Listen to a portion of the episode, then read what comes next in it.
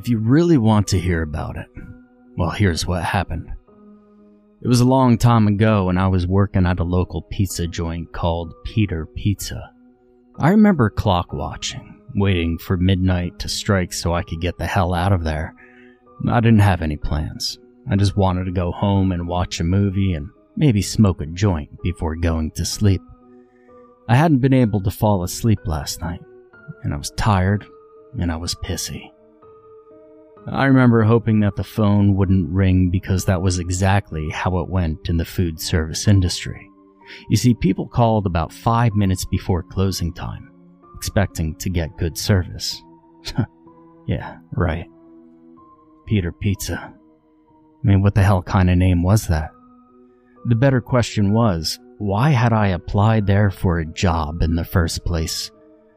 I was 25 years old for starters. Most people my age have, well, I'm paying my way through school to fall back as an excuse, but me? Well, shit. All I could say was, it's all I'm qualified for because I couldn't decide on a major when I was younger. And now that I'm older and wiser, I realize that everything else is a fucking waste of time. Whatever. You see, apathy and I, we pretty much go hand in hand. 14 minutes until I could get out. I hated the customers, or guests, as the management wanted to call them. Hmm. Guess my ass. Being a guest required just a little bit of dignity. So the assholes that waddled into Peter Pizza would be referred to as customers. Now, I didn't work the front counter too much. I'm not entirely sure which end of the stick I was getting, because I usually clocked in as a delivery driver.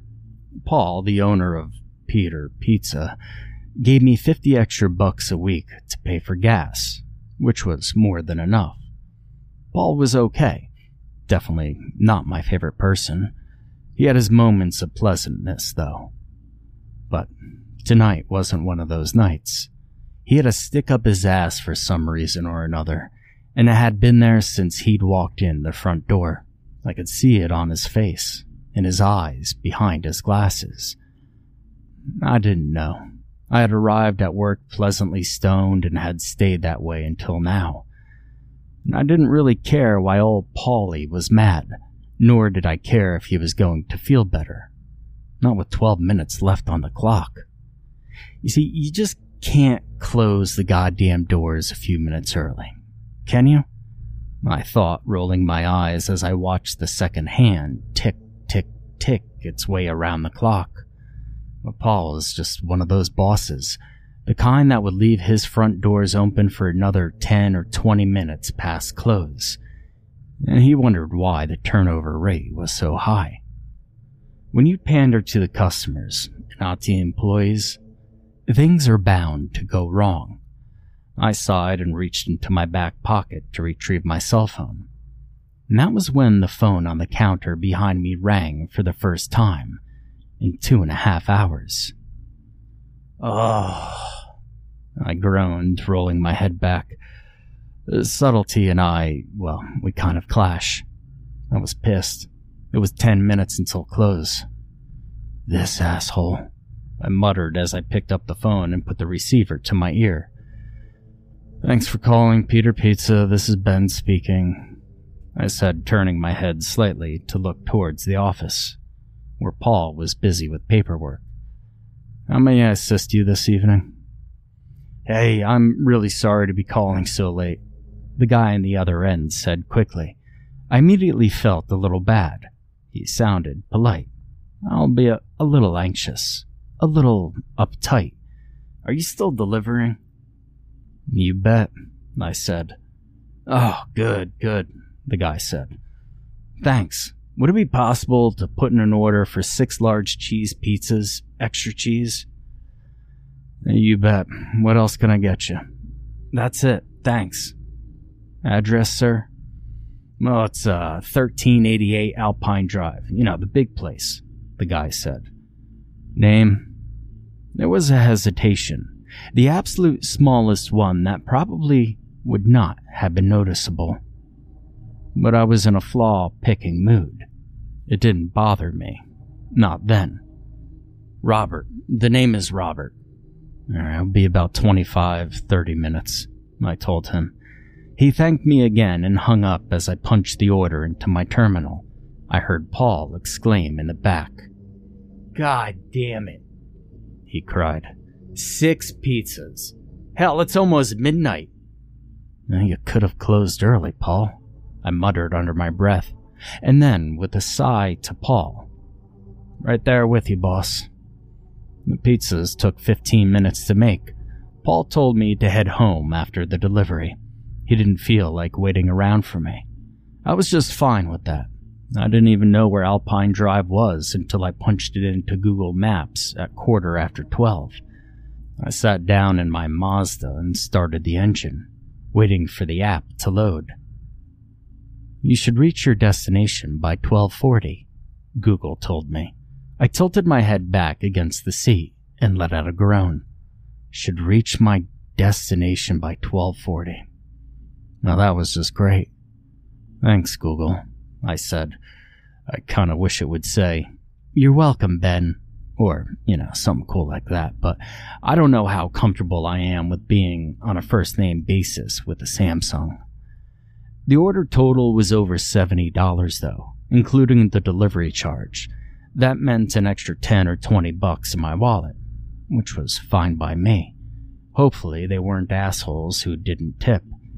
I shifted into gear and started heading for Alpine Drive and I wished we had a delivery zone that was smaller than 30 miles. But whatever. It could have been worse. Now, I don't know how stoned I was by the time Google announced that I would reach my destination in three minutes. I had taken Highway 54 all the way south, and the drive had been quick and uneventful.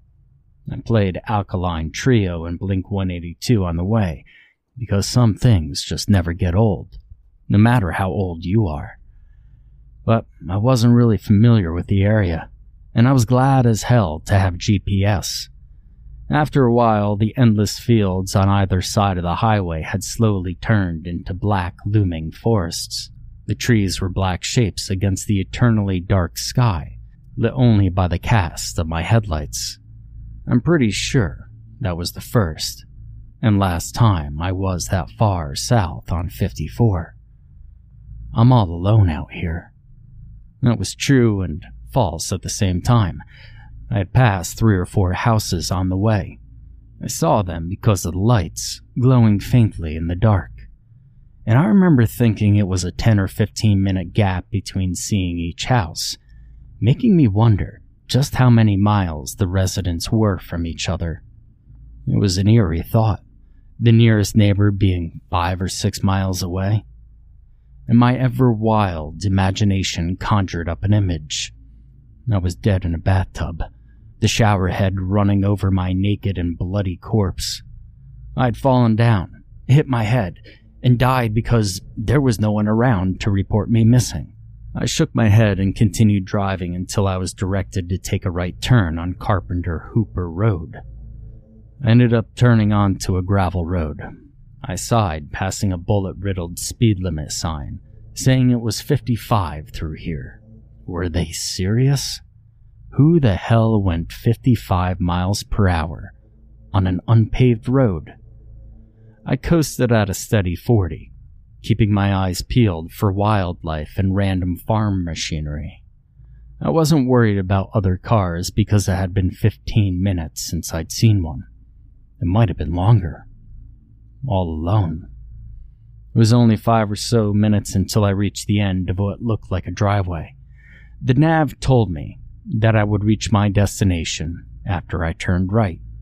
I obliged, and I continued up the driveway.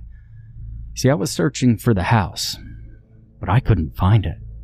The map said that the house was on the left side of the road, but it wasn't. You have arrived at your destination, no, I haven't, I said impatiently. There was nothing but trees on my left, so thickly knotted together that it looked impossible to walk through, let alone inhabit a home with modern conveniences here. I slowed down a little bit, and the bright beam of what could only be a porch light flared up in my rear view mirror on the right side of the road. Google, you asshole. See, it took me a minute to do a successful 180, but I eventually started up the driveway. The driveway was paved, and a few moments later, I pulled into it. I was aware that my tires were no longer crunching gravel. It had gotten very quiet, and this, for whatever reason, was really unnerving. I rounded a bend, and beyond the pine trees surrounding me was the house. Whatever light I'd seen was off now, and the place was totally dark. The driveway looped around in front of the house. I slowed to a stop and park, leaving the engine running, out of habit. People keep telling me that my car is going to get stolen. Please, steal my car. Maybe I'd gotten the wrong address or typed in the wrong one or something. The GPS had already been wrong once. No. The address next to the door was the same as what I'd typed in. I shrugged it off because it wasn't that big of a deal. It wasn't a big deal then anyway, because that's how things go. The characters in the horror movies make those stupid decisions because going upstairs to investigate that strange noise is what most people would likely do. You see, it's part logic because floorboards like to creak randomly, and things fall over all the time. It's a security thing, though. We, as human beings, have to be certain that we're safe. The idea of an intruder was a slimy thought. The word intruder even had a sinister feel to it. Hey, Plato, your philosophies and anecdotes are adorable, but your pizzas are going to get cold and you're going to be Munsoned here in Bumfuck. I was tired. My mind tends to wander when I'm tired. Slap happy, I think it's called. Anyway, I got out of the car and I stood up straight, stretching and listening for a moment to hear my joints crackle. I let out a long breath and walked to the trunk to retrieve the pizzas, because that's just how much I care about my job and its valued customers that call just before close. I took another glance at the dark house and I rolled my eyes. This was probably a prank. I was willing to bet a testicle that a bunch of assholes had picked a random address and sent me to it. They were probably all having a laugh. I'm not trying to be overly emotional, but that honestly hurt my feelings. What a giant waste of time. I need a new job. The pizzas were all in an insulated bag and I carried it lightly on my fingertips. I waited tables for God knows how long before this, and I developed a great set of forearms and really strong fingers because of how often I'd hold heavy trays and plates. I balanced the bag without thought as I made my way around the car and up the driveway, towards the front porch. The sound of my shoes crunching over loose gravel and dead leaves was loud, and I felt isolated, a thousand miles from nowhere. There was no wind the woods around me were quiet, and the only light other than the moonlight was the glow of my headlights. I don't know why I looked up at the second floor as I walked across the yard.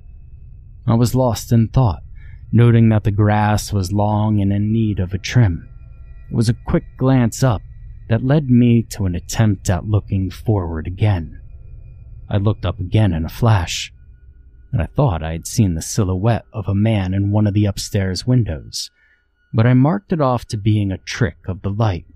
I don't know if I want to meet the owners of a place this far out in the boonies. The thought gave me goosebumps that I tried to ignore. I mounted the porch steps and walked across it, thudding and creaking across the floorboards. I noticed that there was no doorbell and that the curtains were drawn. I didn't give either a second thought as I knocked on the door in the tune of the theme from Star Wars. My routes at work had taken me to some shitty places. I mean, the house looked fine. A little unkept, but far from gentrified. I stepped back from the door a little bit and waited for someone to answer. But 30 seconds went by, and then a minute. I knocked again, this time just three booming knuckle raps that were loud and clear. Oh, hell, I muttered as I realized that no one was really home after all. What a waste of time. I turned around to get back to the car and gave the house a fleeting glance as I bounced down the steps. I stopped when I saw one of the curtains on the first floor fall back into place, as if someone had just been standing there. Hey, I called. Hey, dude, I got a bunch of pizzas for you. I walked up the steps again. I was miffed, surprised, and confused all at once because I was sure that the house had been empty. Why the hell were all the lights off? That was the big one, the question I really wanted to know. I wondered if it was a surprise party, but I shook it off. If Robert or Stan or whatever the hell his name was didn't answer at the door this time, I was going to drive my ass home and throw each of those damn pizzas out the window along the way. I knocked on the front door again. Come on, man, I said under my breath. I then said loudly, Pizza guy. Then quietly, Fucking waiting for you. I gave it a full minute and then turned around to leave. But as I did, the sound of footsteps inside the house made me stop. I turned around again and was about to knock when I heard someone say, Hey, sorry. It was a man's voice low and pleasant like a radio talk show host. But it scared the hell out of me anyway. I wondered why he was talking to me through the door instead of just opening it. That's totally fine, I replied uncertainly. You, uh, you Richie? There was the slightest pause before he said, It's Robert. The tone in his voice as he emphasized his name was a little weird, like he forgot it. But I didn't think too much of it, mostly because he had scared the hell out of me, but because the customers I served were strange and sometimes liked to use fake names when ordering pizza, like Dale Gribble on King of the Hill. I don't know why, and I don't question why people are the way they are. You order the six large cheeses? I felt ridiculous talking to this guy through the door and a little uncertain. I was ready to run at any moment, you know, in case things went south with the guy behind the door. Sirens weren't going off inside. The guy instantly struck a weird chord with me, but not a threatening one. Yes, I did. Hey, look, this is a weird question, but could you come around the back door and meet me on the patio? I didn't answer right away, and Maybe that's why he added, uh, This door is all screwed up. I was waiting for you in the kitchen. I thought I mentioned that on the phone. All I could really say was, Yeah, um, okay. Had he told me that? I didn't think so, but I couldn't remember. I'd been pissed about how late it was, and about everything, but the order itself had vacated my mind. I was a little unsettled by how quickly he added that the door was busted. This is usually where most people say, I'd get the hell out of there. And I probably would have, until I realized that Paul probably would charge me the full fare for the lost pizzas. I didn't feel like paying for them. And so I walked down the steps again and started heading toward the backyard and once again I heard the loud crunching of gravel beneath my feet as I balanced the pizzas on my fingers. The crescent moon above was my only source of light, and it was no surprise that I nearly tripped over a rock the size of a softball that was hidden in the dark. I stumbled and almost fell, carefully righting the pizzas in my left hand. And then I heard something crunch behind me. I whirled around, and as I did, I caught a glimpse of somebody peering at me from around the corner of the house. He must have seen me notice him, because he quickly withdrew and disappeared from sight. I started backing up, keeping my eyes on that spot. I had an unsettling thought. There had been someone behind me, walking in step with me to avoid detection until I tripped and threw him off. I was still walking backwards, but I was on the verge of walking forward and getting the hell out of Dodge when I realized just how scared I was. I didn't want to go back the way I came, back towards where I'd seen the figure. I couldn't help but think he was waiting right around the corner and ready to grab me as I passed by. But heading to the back door seemed like an equally bad idea, and I wished I'd never gotten out of the car. I'd stopped moving and waltzed right into the backyard. As I passed through the gate, a set of motion activated lights mounted above the back door turned on. I dropped the pizzas in shock when the bright halogen lights washed over me and illuminated most of the backyard. I turned around wildly, expecting to see somebody standing behind me. To my surprise, though, I didn't see anything but a fenced in backyard that was flush against the woods. The grass was ankle high and laced with various weeds, but I didn't pay much attention to it. The yard was huge, and the guy probably hadn't had time to mow it. I was collecting the pizzas from the ground when I heard somebody said, Hey, buddy. I turned around quickly and faced the middle aged man. He was standing on the back porch with both of his hands held open at waist level in an unintimidating gesture. He looked around a little wildly and gave me a nervous smile as I jumped to my feet. Ah, sorry, I, I didn't mean to scare you, he said, smiling sheepishly. That's just a heart attack, I told him, shifting the pizzas around so they were evenly stacked.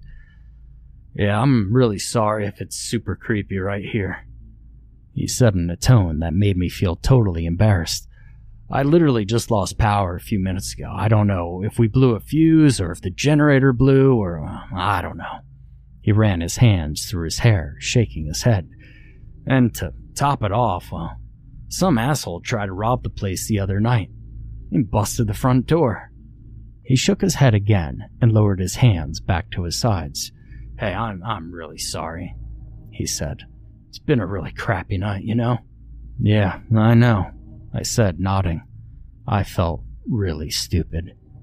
The man in front of me looked normal. He talked clearly and again, pleasantly.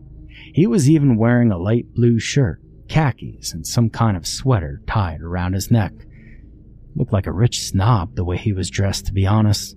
Hell, his hair even combed over douchebag style, and he struck me with a kind of guy that had never worked anywhere near fast food. And usually, this meant a lack of courtesy towards people like me, calling at such a late hour and such. But I wasn't quite at ease. I never am on deliveries. People are capable of dark, dark things. A lot of the time, we do those things for money. I had maybe 60 bucks on me, but people have been slashed to ribbons for much less. They've been killed for no reason at all. Yeah, I, uh, I know the feeling, I said as I squatted down to pick up the pizzas. I'm sorry, but. He cut me off with a wave of his hand, then gestured his thumb at the motion light. See, this light would get me on an episode of Fear Thy Neighbor, if I had neighbors. It scares the shit out of me every time a deer walks through the night. I got a fence, but, well, the deer don't care. I slowly approached the man, who slowly approached me. It was like we were afraid of each other, or maybe just embarrassed of ourselves. He was actually holding the cash in his hand when I unzipped the bag and handed him the pizzas. He handed me two bills, both hundreds. Oh, man, I, you know, I don't have that much change on me. No, no, Robert said, shaking his head and taking the pizzas. Well, that's your tip for coming all the way out here so late. I knew you guys were about to close. For a hundred and something dollar tip, I said, It's fine, man, really. All I was going to do was go home and watch TV until I fell asleep. It was the truth, but I tried my best to make it sound like it was something I didn't want to do. The tip threw me way the hell off. I had been expecting anywhere between one and twenty dollars. This guy was loaded. Well, I appreciate it anyway, the guy said. Thanks, uh. He had been maintaining eye contact with me the whole time in a non threatening way, more like a salesman than anything. He suddenly broke it and stared past me into the woods beyond the backyard. There was a man standing on our side of the fence, barely visible in the darkness. I don't know why I whispered, Oh shit. But Robert looked at me concerned, and then back at the woods. Did he talk to you? He demanded angrily. That son of a bitch has been scaring the shit out of us. The man in the woods nimbly hopped over the fence and proceeded our way in a slow and steady gait. Robert shouted, Hey! in an angry tone and leapt off the porch. He shoulder checked me as he ran past, towards the fence. Well, I told you to get the hell off of my property. I stuffed the money in my pocket and started to follow him for whatever reason. He was walking fast, intent on getting to the man, judging by the pace. He was halfway across the yard when the gunshot rang out. He stopped in his tracks and did a 180, sprinting back towards the house with his hands over his head. Get inside! Get inside! He shouted, waving wildly at me. Everything happened fast. I was still wondering who the hell the guy in the backyard was when the gun fired. Robert grabbed me by the collar as he ran up the stairs, dragging me up and into the house with him. He slammed the door behind us and fiercely whispered, Get down, before locking it. He forced me into a squatting position, and we crab crawled our way across the dark kitchen. He led me to a door and opened it. It was a black rectangle, absolutely dark. I was thinking that it led to a basement or something when Robert ushered me over the threshold and onto the top step. I stumbled over my own feet and nearly lost my balance, seizing a hold on the banister to stop from falling down the stairs. I looked back and saw that Robert was now standing up straight. We locked eyes for a brief moment. His face was expressionless as he brought his leg back and kicked me in the abdomen, hard enough to send me flying back into the blackness behind me. Now, I didn't even have time to react, let alone time to scream. There was a moment where I sailed weightlessly in midair before I crashed against the angles of a wooden step on my back. I heard wood splinter, and in an awful flare up of pain, I felt something in my upper back crunch wetly beneath my skin. I bumped down the last eight or nine steps in a violent series of somersaults, coming to an abrupt stop as I crashed shoulder first against the stone wall at the bottom of the stairs, landing on my chest. I opened my eyes and took a shuddering breath in. I landed on a dirt floor and a plume of dust had shot up when I'd crash landed. It flooded my nostrils and my throat, and I immediately started coughing, which hurt my entire body. When I stopped coughing, I cautiously wiggled my toes and made sure I wasn't paralyzed from the violent fall. The first thing I saw was a stone carved table that could have only been an altar. There were dozens of unlit red candles on it and around it. The table was spotted with blood. I was still trying to process everything that had just happened to me. It had been less than a minute since I'd walked into the backyard and I understood that I'd been tricked and ambushed. But I was trying to piece together what the table was for and why there was blood on it. I thought I knew, but wouldn't let the thought fully form in my head. I'd heard some footsteps shuffling around upstairs as I slowly got to my feet. I was numb as I stood up straight, wondering why the coughing hurt so badly. I heard joints crack and pop but barely felt them as I began to look around the dirt room, drawn in and held wrapped by the altar in the middle. I wouldn't allow myself to think about what the altar was for. I tore my gaze away and looked at the floor for a few moments before I felt the muscles in my jaw give way before it dropped open at the sight of hundreds and hundreds of footprints on the floor. Almost all of them were very small children's footprints. I let out a shuddering gasp, and that's when I saw that Robert had made his way down the stairs and was standing in the spot where I'd landed. It doesn't hurt, he said, grimacing apologetically as he revealed the carving knife in his hand. I really wish there was another way, you know, one that wasn't so messy, but what can you do, right? I couldn't say anything. I wish I could say I was forming some genius plan, but I was drawing a blank. I'd broken something when I fell because breathing hurt pretty bad, and standing up straight was worse.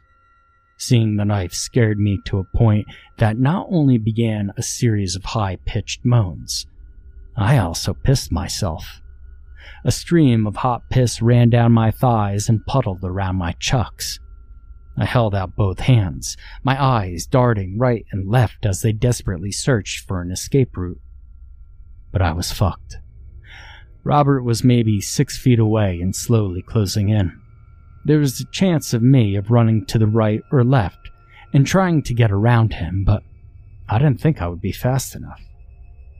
I smoked too much for starters, and the fall down the stairs took care of the rest. I didn't want to die. I didn't have much to live for. Well, not really. But that didn't mean my life was worthless. I thought I was a pretty nice guy. I got pissed every so often, but I mean, who didn't? I wasn't really hero material, but I wasn't at the villain end of the spectrum either. I helped people when I could, and I didn't bother returning clothes I just bought and decided they weren't for me. Hell, I donated them to Goodwill because someone less fortunate could enjoy them. I held the door open for people and said, May I please have, and thank you. Robert stopped three or four feet away. He smiled at me, and it was genuine because I saw it touch his eyes. smile had never made my blood run that cold. It doesn't hurt, Ben, he said in a reassuring tone, even going so far as to raise his free hand in another non threatening gesture. Trust me, just this this whole thing is beyond your understanding and mine. The magnitude, it's well, you'll never understand, and neither will I. All I can say is that you're donating your life to a beautiful thing, Ben. So just lay still and close those baby blue eyes of yours. Now, I don't know why I started to get angry then. The fear was still there, but it was different somehow in a way I can't really describe.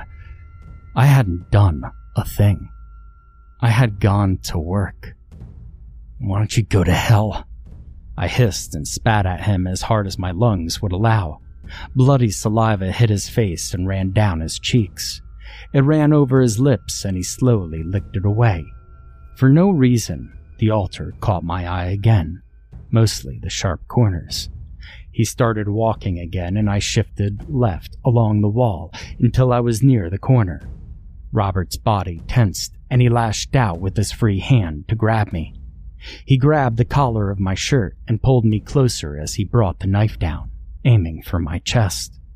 I grabbed his arm by the forearm and shoulder charged him at the same time. We stumbled backwards together until Robert's lower back roughly bumped into the corner of the stone altar.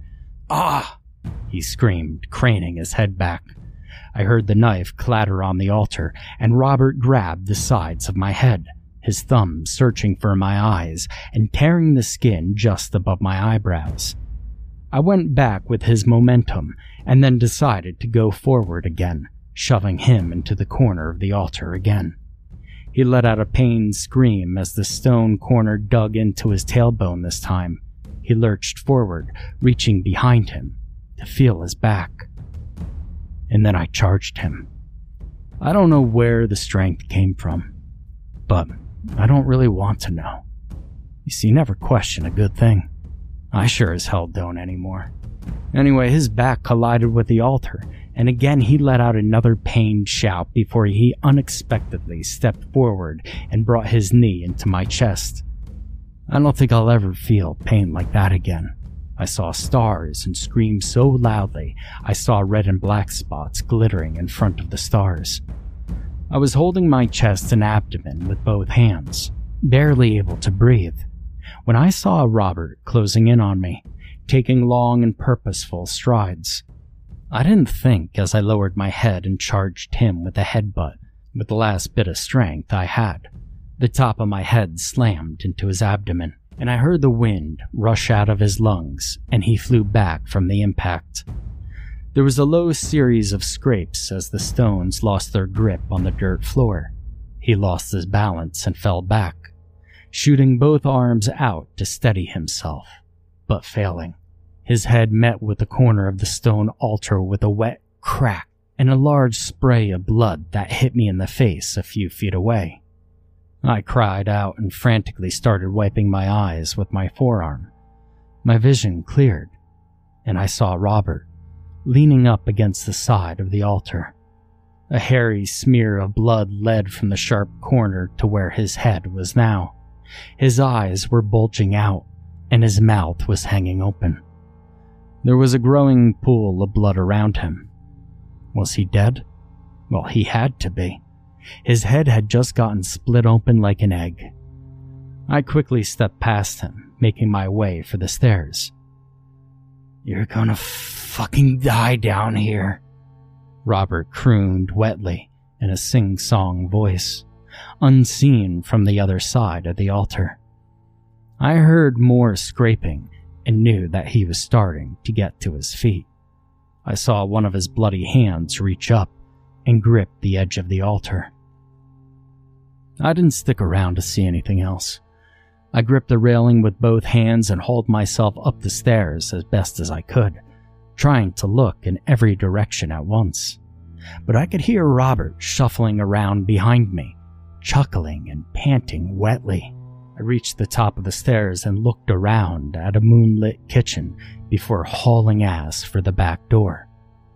Kitchen was empty, save for half a bottle of 337 Cabernet on the counter with five empty wine glasses around it.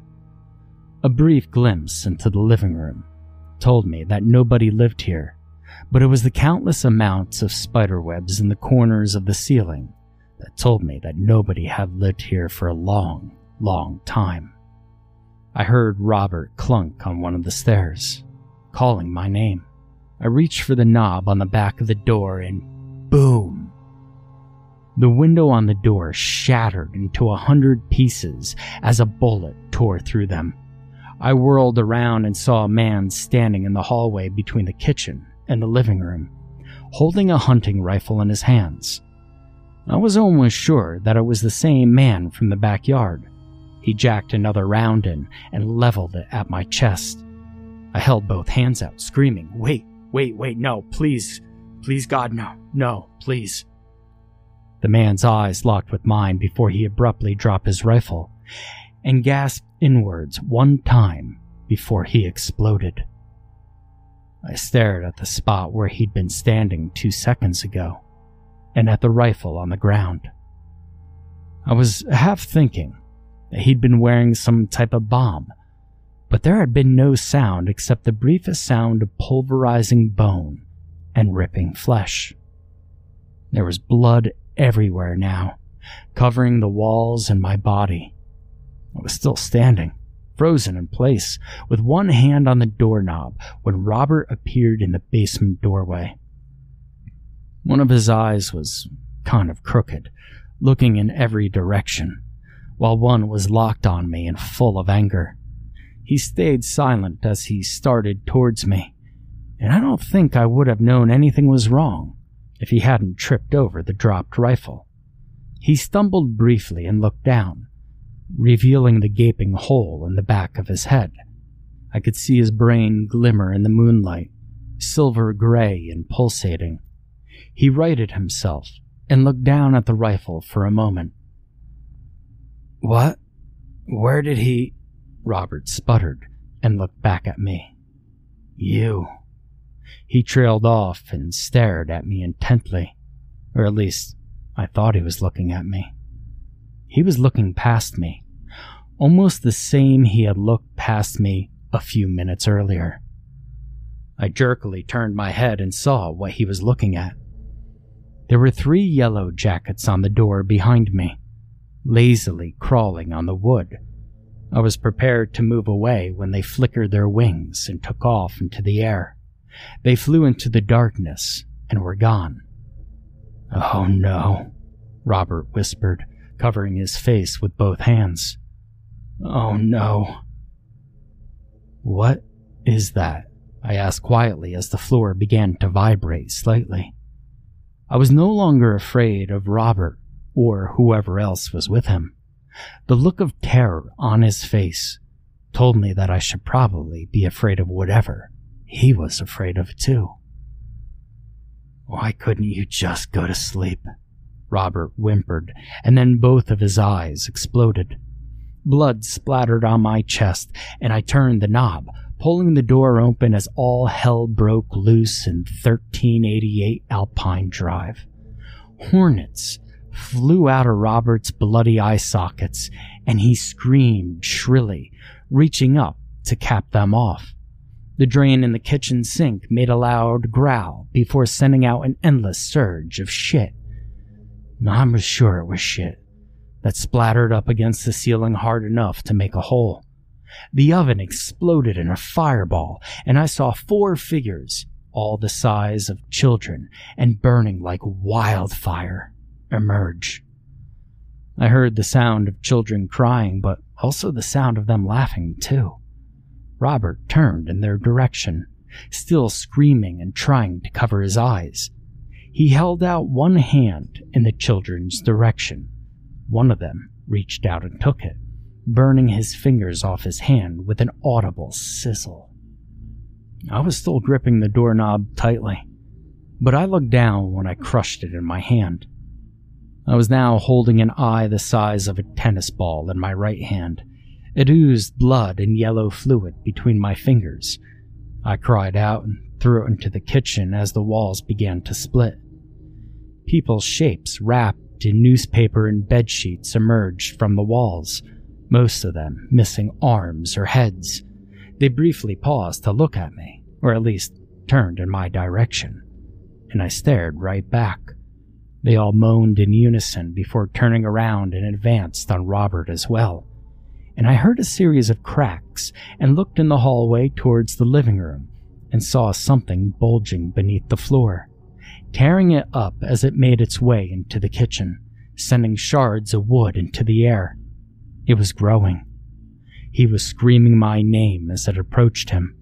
The floorboards swelled, splintered, and an unearthly black mass began to emerge. I couldn't take any more, and the fear broke.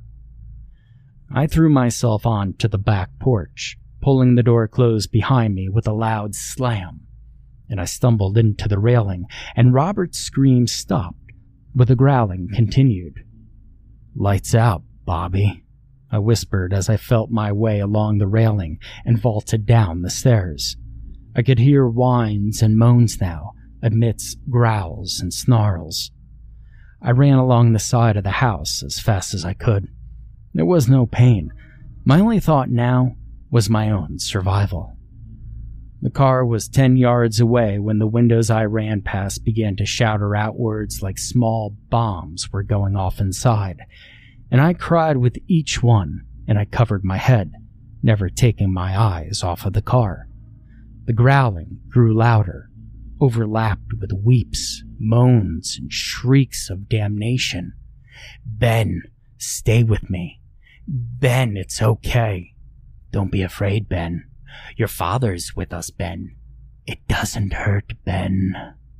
I slammed into the side of the Mazda with a cry of pain and patted my pockets for my keys.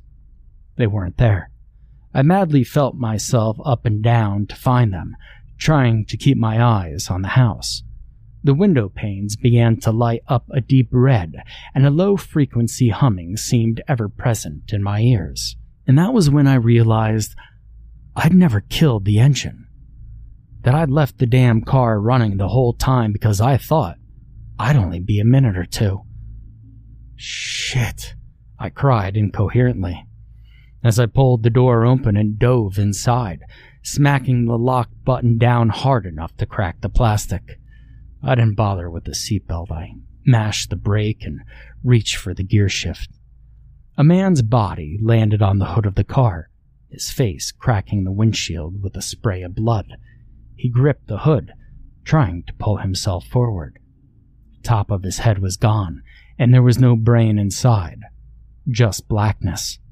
He looked up at me, and I saw that his teeth were missing, ripped out of his bleeding gums. Help me, please. He groaned, and something pulled him off the hood with such a force that he lost four fingers. I know because I found them later on, just beneath my windshield wipers. My passenger side window shattered, covered my face with my arms, peering through the crack between them to see that the house was burning yellow and white, and I could hear screaming and laughing, the sound of children crying. A growing roar was coming from somewhere, but I didn't care. I punched the accelerator and the tires spun wildly against the gravel for a moment before getting traction. The car launched forward and I fought like hell to keep driving in a straight line. I only glanced back once to make sure I wasn't being followed and saw that the house was gone.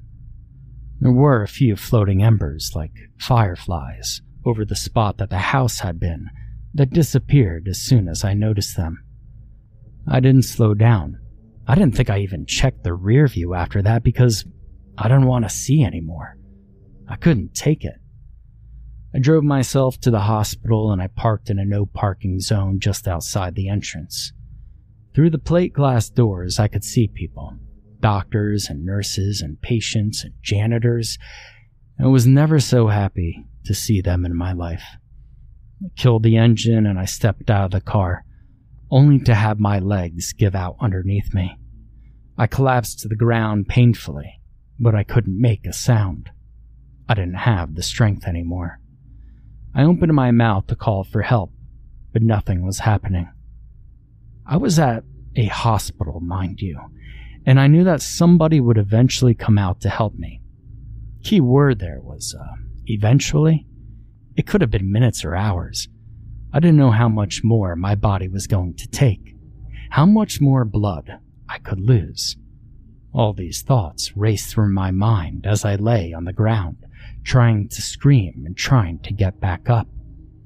I stopped moving entirely when I heard the click of my car's lock disengaging.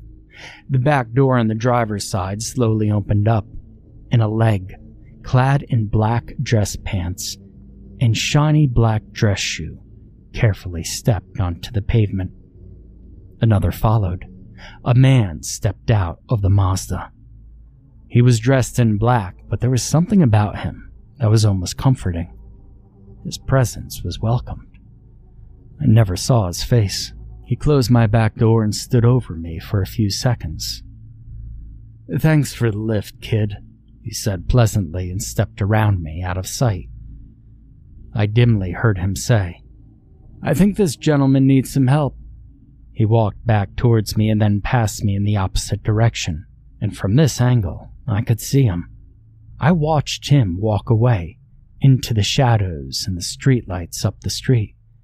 I could hear him humming faintly, melodically. I'd never heard that melody before, but I haven't heard it since. I heard the sounds of footsteps approaching, and the way the accompanying voices sounded, they belonged to the medical staff. The man stopped halfway down the block, pausing beneath a broken streetlight and looking up at the sky. A white clad leg stepped in front of me for a split second, and the man was gone when I next looked. His empty clothes hovered in the air for a moment, as if somebody was still inside of them before collapsing silently to the sidewalk. A black mist floated up towards the sky, engulfing the dead streetlight for a moment before disappearing entirely. The light flickered a few times, and then began to burn brightly. And that was the last thing I saw before I passed out.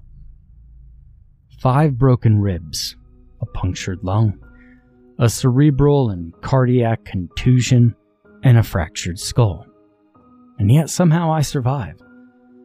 People have made it out of situations with much worse, though. And I've since quit Peter Pizza. I haven't exactly got my life together as of yet, but I could say that I've been a whole lot happier since the night I was almost killed. The police checked out the house on Alpine Drive, which was nothing more than a foundation that had been abandoned for three decades. One of the canine dogs started pawing at the dirt and uncovered part of a child's skull.